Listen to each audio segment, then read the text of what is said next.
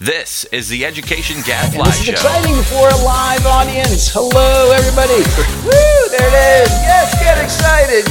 What does Gadfly say? Hello, this is your host, Mike Petrilli of the Thomas B. Fordham Institute, here at a special live edition of the Education Gadfly Show and online at edexcellence.net.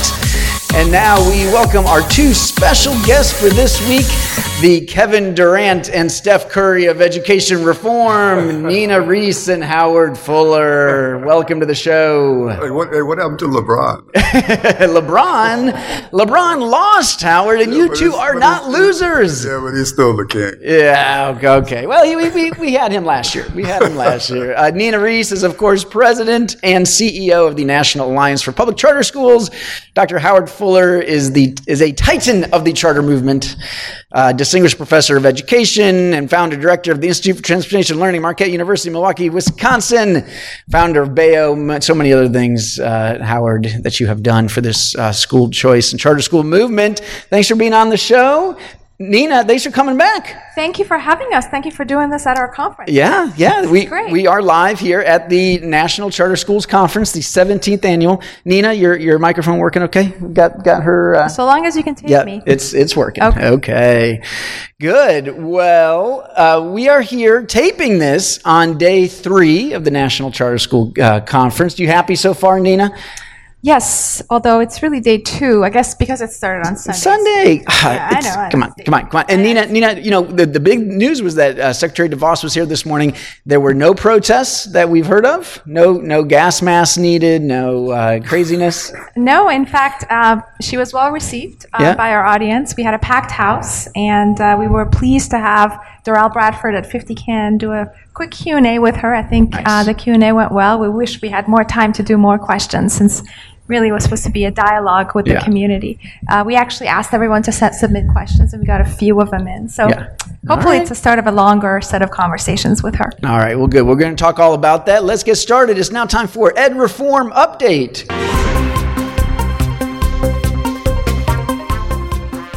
All right, gang. So Secretary DeVos, in her comments uh, today, touched on a couple of different themes. One thing I was very happy that she talked about, as many of us have been pleading with her to do, to talk about uh, school choice in all of its forms, right? Public schools, charter schools, magnet schools, home schools. You know that this is uh, the point is not to push uh, private or charter over another form, is to say the parents should have have their own own choice. Uh, but she also had some comments quoting our good friend Rick Hess, talking about making sure that uh, we uh, education reformers don't become the new education establishment, and also uh, that we don't allow charter schools to lose their innovation. And, and for example, you know, why is it that we've allowed it to be the case that now you have to fill out a 500-page application uh, to start a charter school, uh, or you know, to to let uh, charter school authorizers in some ways claw back a lot of charters' autonomy? It strikes me that this could be one of the next big frontiers in, in charter schooling. I mean, we're going to keep working on funding. We're going to keep working on things like facilities, uh, you know, caps, all of the bu- bread and butter. But that this is an important one is that there is a concern in lots of places. We certainly hear it in Ohio that we are killing charter schools with these compliance demands, and that even education reformers are adding to their plates in terms of things that they must do. For example, on school discipline, that they must take a certain approach. Do you agree? Is is this a, a serious problem out there that charters are be getting overregulated, re-regulated? Dr. Fuller, you want to go first? Yeah, I mean, I think it's a serious problem. I think as I've tried to look at this, the, the issue becomes as you exist over a period of time, and particularly when you're being attacked at every single moment of your existence, mm-hmm. what you do is you start trying to develop uh, institutional protections, if I can use that way, or, or at least ways of, of, of protecting the effort from those who really don't want to improve it. What they want to do is to end it. Right. And so, it, you know, as you try to figure out, well, you know, what ways can we make sure that we're protected so that we can exist, you, you, you run the danger of becoming the, the, the, the new status quo in a certain sense. The other part of that is that um, as we kept trying to say to the public that we're public, then what that meant was, well, why don't you have all of the same things that mm-hmm. the traditional system has to deal with? And many of us forgot to say, well, the reason why we don't want to do that is we started this to not be like the traditional system. And, and, and let's be specific. I mean, what you mean? What like we're gonna okay, we'll have certified teachers. Okay, we're gonna do special ed the same way you do special ed. Okay, we're gonna have the same kind of rules around student discipline that you have around student right. discipline. It's, is this what you mean? It's, it's all of those things. Yeah. I, I mean, but, but but see what a lot of uh, younger people who've come into the movement or in the effort, whatever we're going to call it, don't realize that when when the charter effort started, and, and in particular, I'll mention the V word when the voucher effort started as a part of parent choice.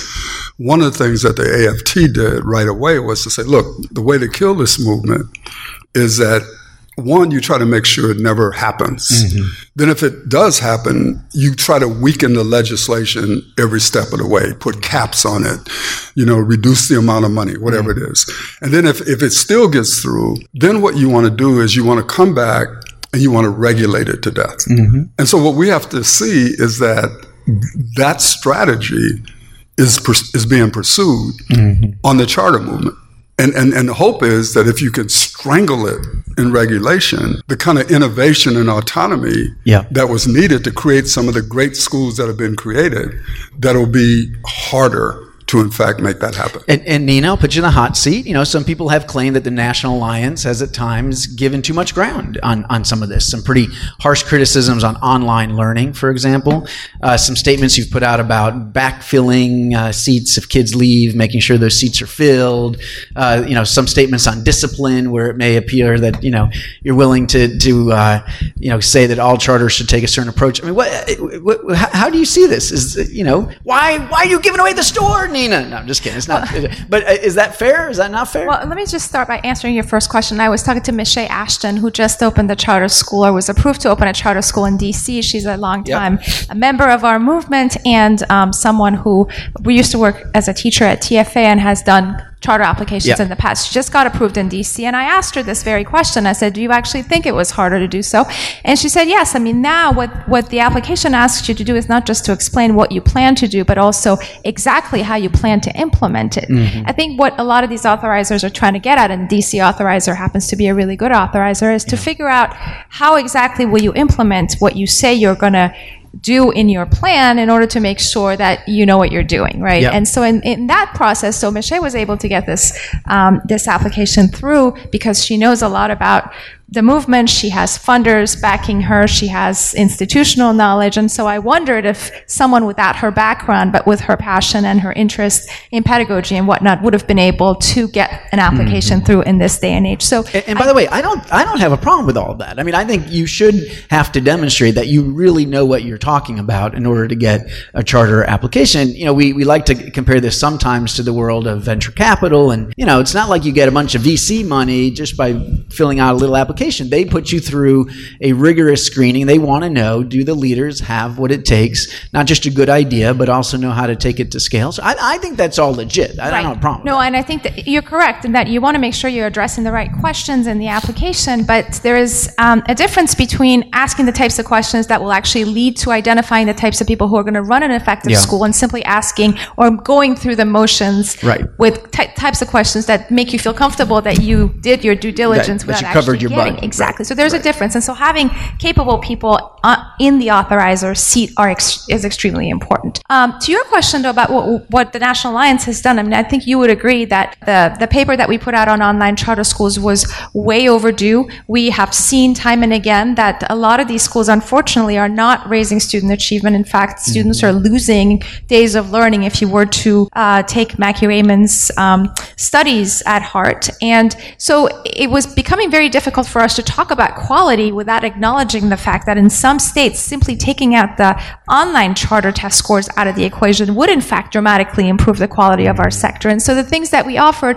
were actually, in my opinion, pretty reasonable things that a state legis- legislature could do in order to better regulate the online charter market. Well, and it's interesting, you know, when, when you look at the, the feedback from the Secretary's speech, you know, many people I've talked to, you know, didn't have a problem with what she said about the new education establishment, or they, you know, they were basically saying, you know, she was railing against the red tape, the compliance, you know, many of us are, agree with that.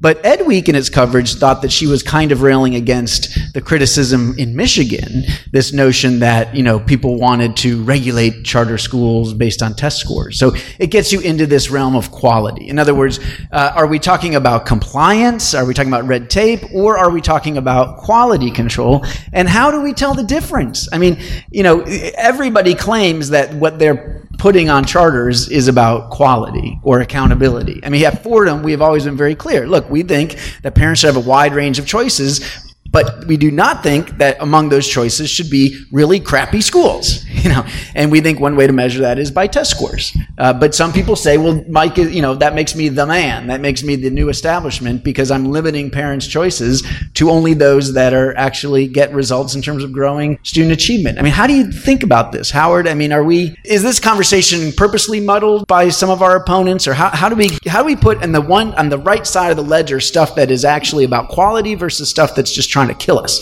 Well, I think if this was easy to do, we would have figured it out right? So, so clearly this is a problem, right. and and and it's a problem like because some of the arguments that our opponents make have a level of validity to them, mm-hmm. right? But what we have to be clear is their arguments are not to improve what is happening. Their arguments are to crush us. And when people come at you and their real objective is to crush you, mm-hmm. you have a much different response to them if what you think they're really trying to do is to help us figure out how to make this better. And what I'm trying to say is at no point have many of the opponents taken a tack to say, we want to use fair accountability measures, measures so that the charter school movement is better they want to use it as an argument to end the chartering process. Mm-hmm. And, and to me, that's where the difficulty is, because it is absolutely clear that some terrible schools have been started.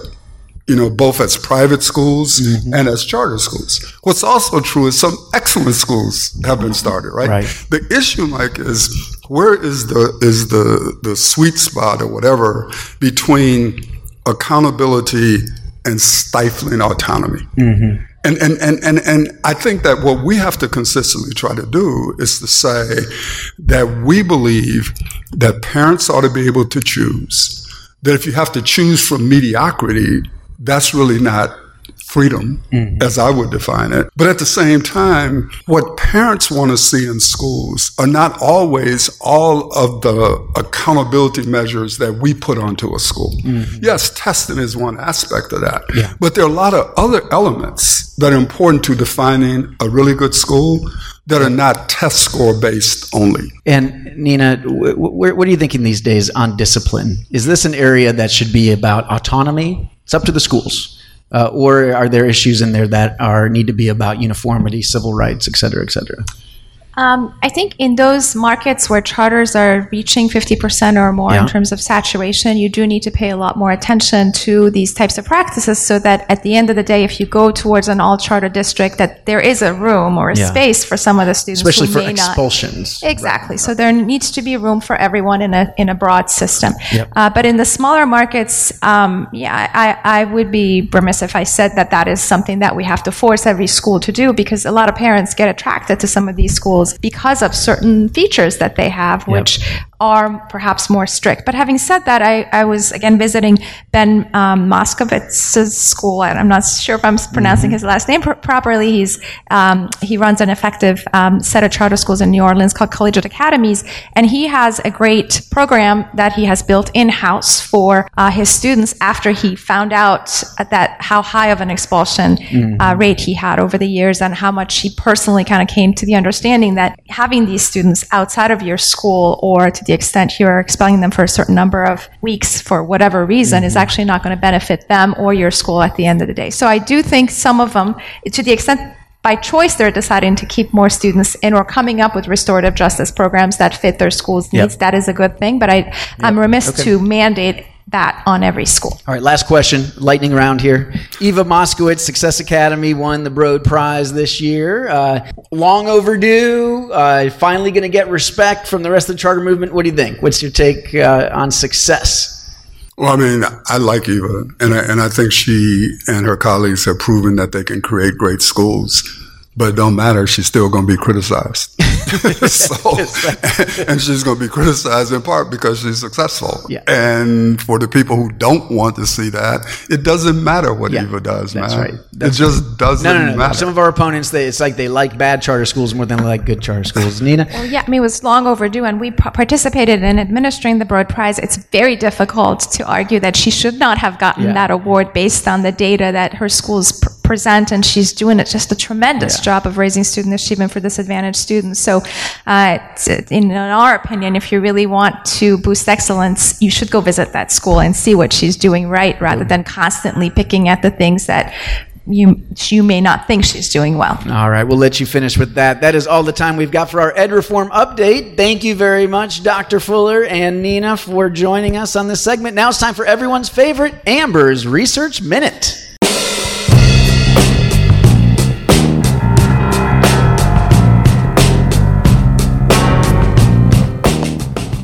Amber, welcome back to the show. Thank you, Mike. Here we are, our first ever live recording. Very It's exciting. It And- is really exciting. And is this your very first ever? My charter school very conference? first charter school conference. I have really enjoyed it. All right. Yeah. Well, I mean, I'm not just saying that. I've, I've learned some things. It's been hugely interesting, the sessions I've sat in on. So, That's excellent. Well, also joining us from the National Alliance for Public Charter Schools is Susan Pendergrass. Hello, Mike and Amber. Hey. nice to be here. And Susan has, is also has, has a similar. She's the head honcho at the National. yes, Alliance that's our for- official title, head honcho for research, right? Mm-hmm. Research and evaluation. So thanks for joining us. And we are going to, because it's the National Charter School Conference Week, we're going to do a special uh, session on a charter school study. It happens to be our own charter school study. yes, little shout out to us. All All So, Amber, tell us all about it. All right, we got a new study out from Fordham. It examines whether there are empirical red flags in charter school applications that can be used to predict whether a proposed charter school is at risk of performing poorly. Uh, the study is called Three Signs That a Proposed Charter School is at Risk of Failing because we like very uh, self descriptive titles. It's conducted by Anna Nicotera and David Stuit of Basis Policy Research, so shout out to them. Uh, Uh, and we got to thinking, you know, we know that many charter schools are doing a great job educating students, yet a major threat to the legitimacy of the entire movement is these continued presence of chronically failing schools. So we got to thinking, you know, do you think it's possible to predict which charter schools are likely to perform poorly before they even open their doors? That's a cool question, right? Right. Very cool question. So, analysts coded 639 applications submitted to 30 different authorizers in four states Colorado, Indiana, North Carolina, and Texas between 2009 and 2015. Um, and basically, we looked at a few things uh, in those in those applications I'll talk about in a minute. But first of all, how did we define low performance? Uh, we looked at schools that fell below the 25th percentile in proficiency and below the 50th percentile in growth. So, they basically had to have low proficiency and low growth. Right. We coded I think about these as, as sort of double F schools. double uh, whammies. Yes. Yes. And, and by the way, I thought you meant F as in the F bomb for a uh, second there. I had to like, what? no, like A to F. Yikes. Okay. And, and look, and look, you know, in light of what we were just talking about on the show, you know, Secretary DeVos complained that we have these now 500-page charter school applications, and, and is right to. That's not the way to think about quality. But how great would it be is if authorizers knew that there were just really a handful of things that Mm-hmm. would indicate that maybe a school is not ready for prime time. That's what we were after. That's right. Very good. We were ahead of our time. Uh, we coded 12 different indicators in the application based in part on what research says predicts school performance. So we did actually go in looking at the research, and we also tried to choose things that were easy to spot in an application. So you don't need, you know, it's not brain science trying to find this thing in the application. So indicators included things like whether the school is intended to offer an extended day schedule or whether they have a plan for using data to drive instructional improvement and so on. I won't get into the details of all the methods, but the bottom line is um, they were looking at these 12 indicators and they were testing them in a, in a statistical model to see which of the indicators improve the predictive power of the model. Four key findings. Number one, authorizers rejected. What percentage of applications do you think, Mike? Seventy-three percent. Ah, 77. You're so close. Uh, so we know this is not a rubber stamping process. Uh, so that's that's pretty high rejection rate. Number two, of the schools that ultimately opened, nearly 30% were deemed low performing during their first years of operation. So that's a that's a decent amount, right? And number three, several aspects of applications made them more likely to be rejected. So this is sort of the flip question. So You know, what are these things that we think um, are correlated to them being rejected? Uh, I'll just give you a couple. One was a lack of evidence that the school will start with a sound financial foundation. So, what does that mean? It means, for instance, they had no per pupil revenue projections in their budget. Kind of a big deal that they're not aware of that, or at least discussing that. Um, they didn't identify an external funding source was another one. So, uh, in other words, there were some concerns about the financial end of things. And the last finding, number four, we found three things that again make it more likely that the school would be low performing. The first was a lack of identified leadership, which basically means that that application did not propose a school leader, didn't name a school leader, didn't talk about a process by which that leader would be identified. Um, we had a number of takeaways we can talk about because I know I'm already over my time. Um, but the one thing we ended up saying was, you know, using these results for lazy authorizing is not what we're after here. We really just want these things to be flags for uh, closer review of that application because this was not a causal study. So there you have it. Mm-hmm. So, Susan, you go first. What, what, what, what do you take of this? Or, you know, what would you tell authorizers based on what you're hearing here? Well, one thing that I would take away from it is I think if I recall, you wrote this recently. I'm fascinated by the sort of like the the two streams of charter school parents. You have the liberal progressive stream of charter school parents, and you have the charter school parents looking for the uh, no excuses, mm-hmm. you know, highly regimented schools, right? Mm-hmm. And so that liberal progressive stream, they love the child centered approach, right? And they don't love it because they're getting growth or proficiency. Mm-hmm. They're like, it has an outdoor school, and that's mm-hmm. cool to me. You know what I mean? And I want my kids to have a piece of that. So I like what you say about not using this in a prescriptive way to say, mm-hmm. oh, sorry, Montessori, that's going to fail, because in the eyes of the parents, that might not be a failing school, right? right. But I, but to the point that you were talking about before, it makes a lot of sense to force applicants to get their ducks in a row before you give them a charter, right? And the idea, like in the beginning, like I don't know who the principal is going to be, we don't know how we're going to go about this. You can see that that's not going to work. But um, if if I were to make a plug, I would say that's why they need more startup funding and more planning funding because that's hard to do to get a principal to commit when you're like, I'm not sure if I'm going to be able to pay you. It's a hard thing to get Yeah. them to commit to changing jobs, but. But um, I thought it was fascinating. I think that learning more about authorizing is going to be the key going forward because we now know that really that's sort of who's monitoring the uh, and and kind of responsible for the quality of the systems. We put a lot on state organizations, but the authorizers really, as the gatekeepers, if you will, um, they need to be doing a better job of of you know, I think the uh, acceptance rate hasn't changed very much over time, right? Yeah. Um, even as the number of applications has changed, and that's weird to me. Like, doesn't that seem kind of weird? Are the applications Just just uh, the same level of quality? quality, I doubt right. it. Yeah, that doesn't make sense. We know they're higher quality. So the fact that I, w- I just wonder if they feel like I don't know, we already approved. Right, they've got some quota in their I mind. think I can't do anymore. So I do think that's interesting. But I, was, I thought it was a great study. I thought like the the child centered thing was the biggest surprise. Well, and, and that has gotten a lot of attention, and and there's been almost everybody has said more or less uh, seconding what we said in the foreword of saying it even stronger, which is by all means we should continue to allow these child-centered models to open. We just have to be both realistic about what we might see on test scores and find other ways to measure their effectiveness uh, beyond test scores, and that's all fine and good. However, uh, you know, what are those other ways to measure effectiveness? I mean, what if it's the case that, you know what, uh, kids may get a lot out of some of these models. I had my own kids in a Waldorf preschool once upon a time, but they might kind of suck at teaching reading and writing and math. Right.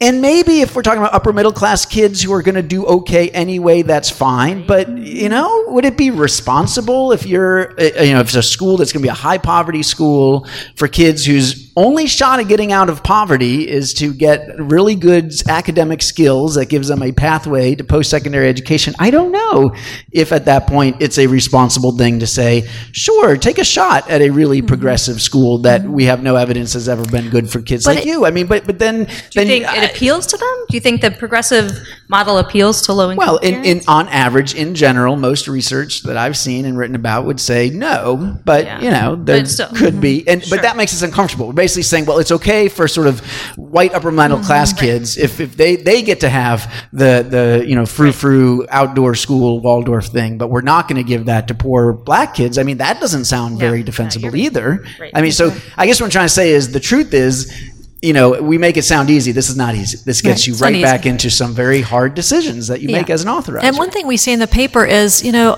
these are not easy pedagogies to implement.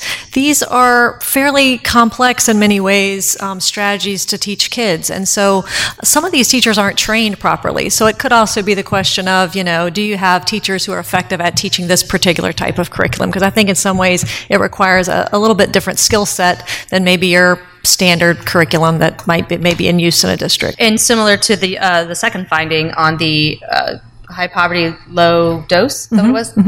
I mean, I think a lot of people are very inspired from a social justice point of view to want to make a difference in the lives of low income children, right?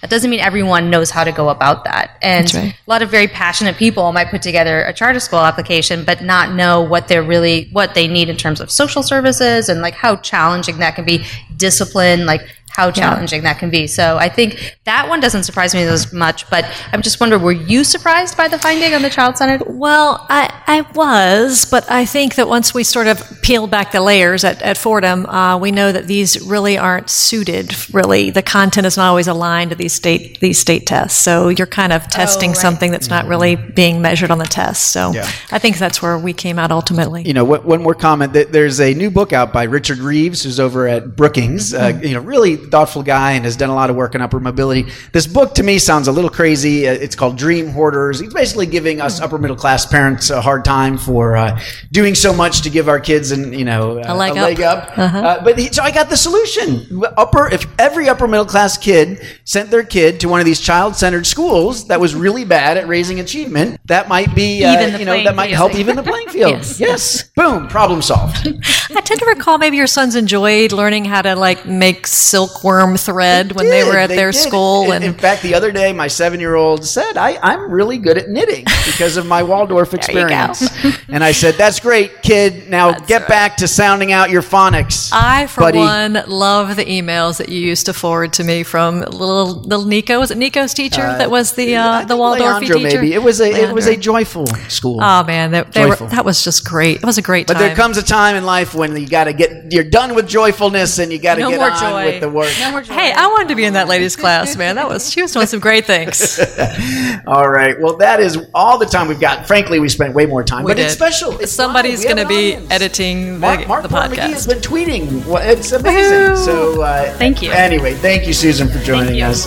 Amber, thank you so much for this special. Absolutely. Until next time, I'm Amber Northern. and I'm Mike Petrilli at the Thomas B. Fordham Institute, signing off. The Education Gadfly Show is a production of the Thomas B. Fordham Institute, located in Washington, D.C. For more information, visit us online at edexcellence.net.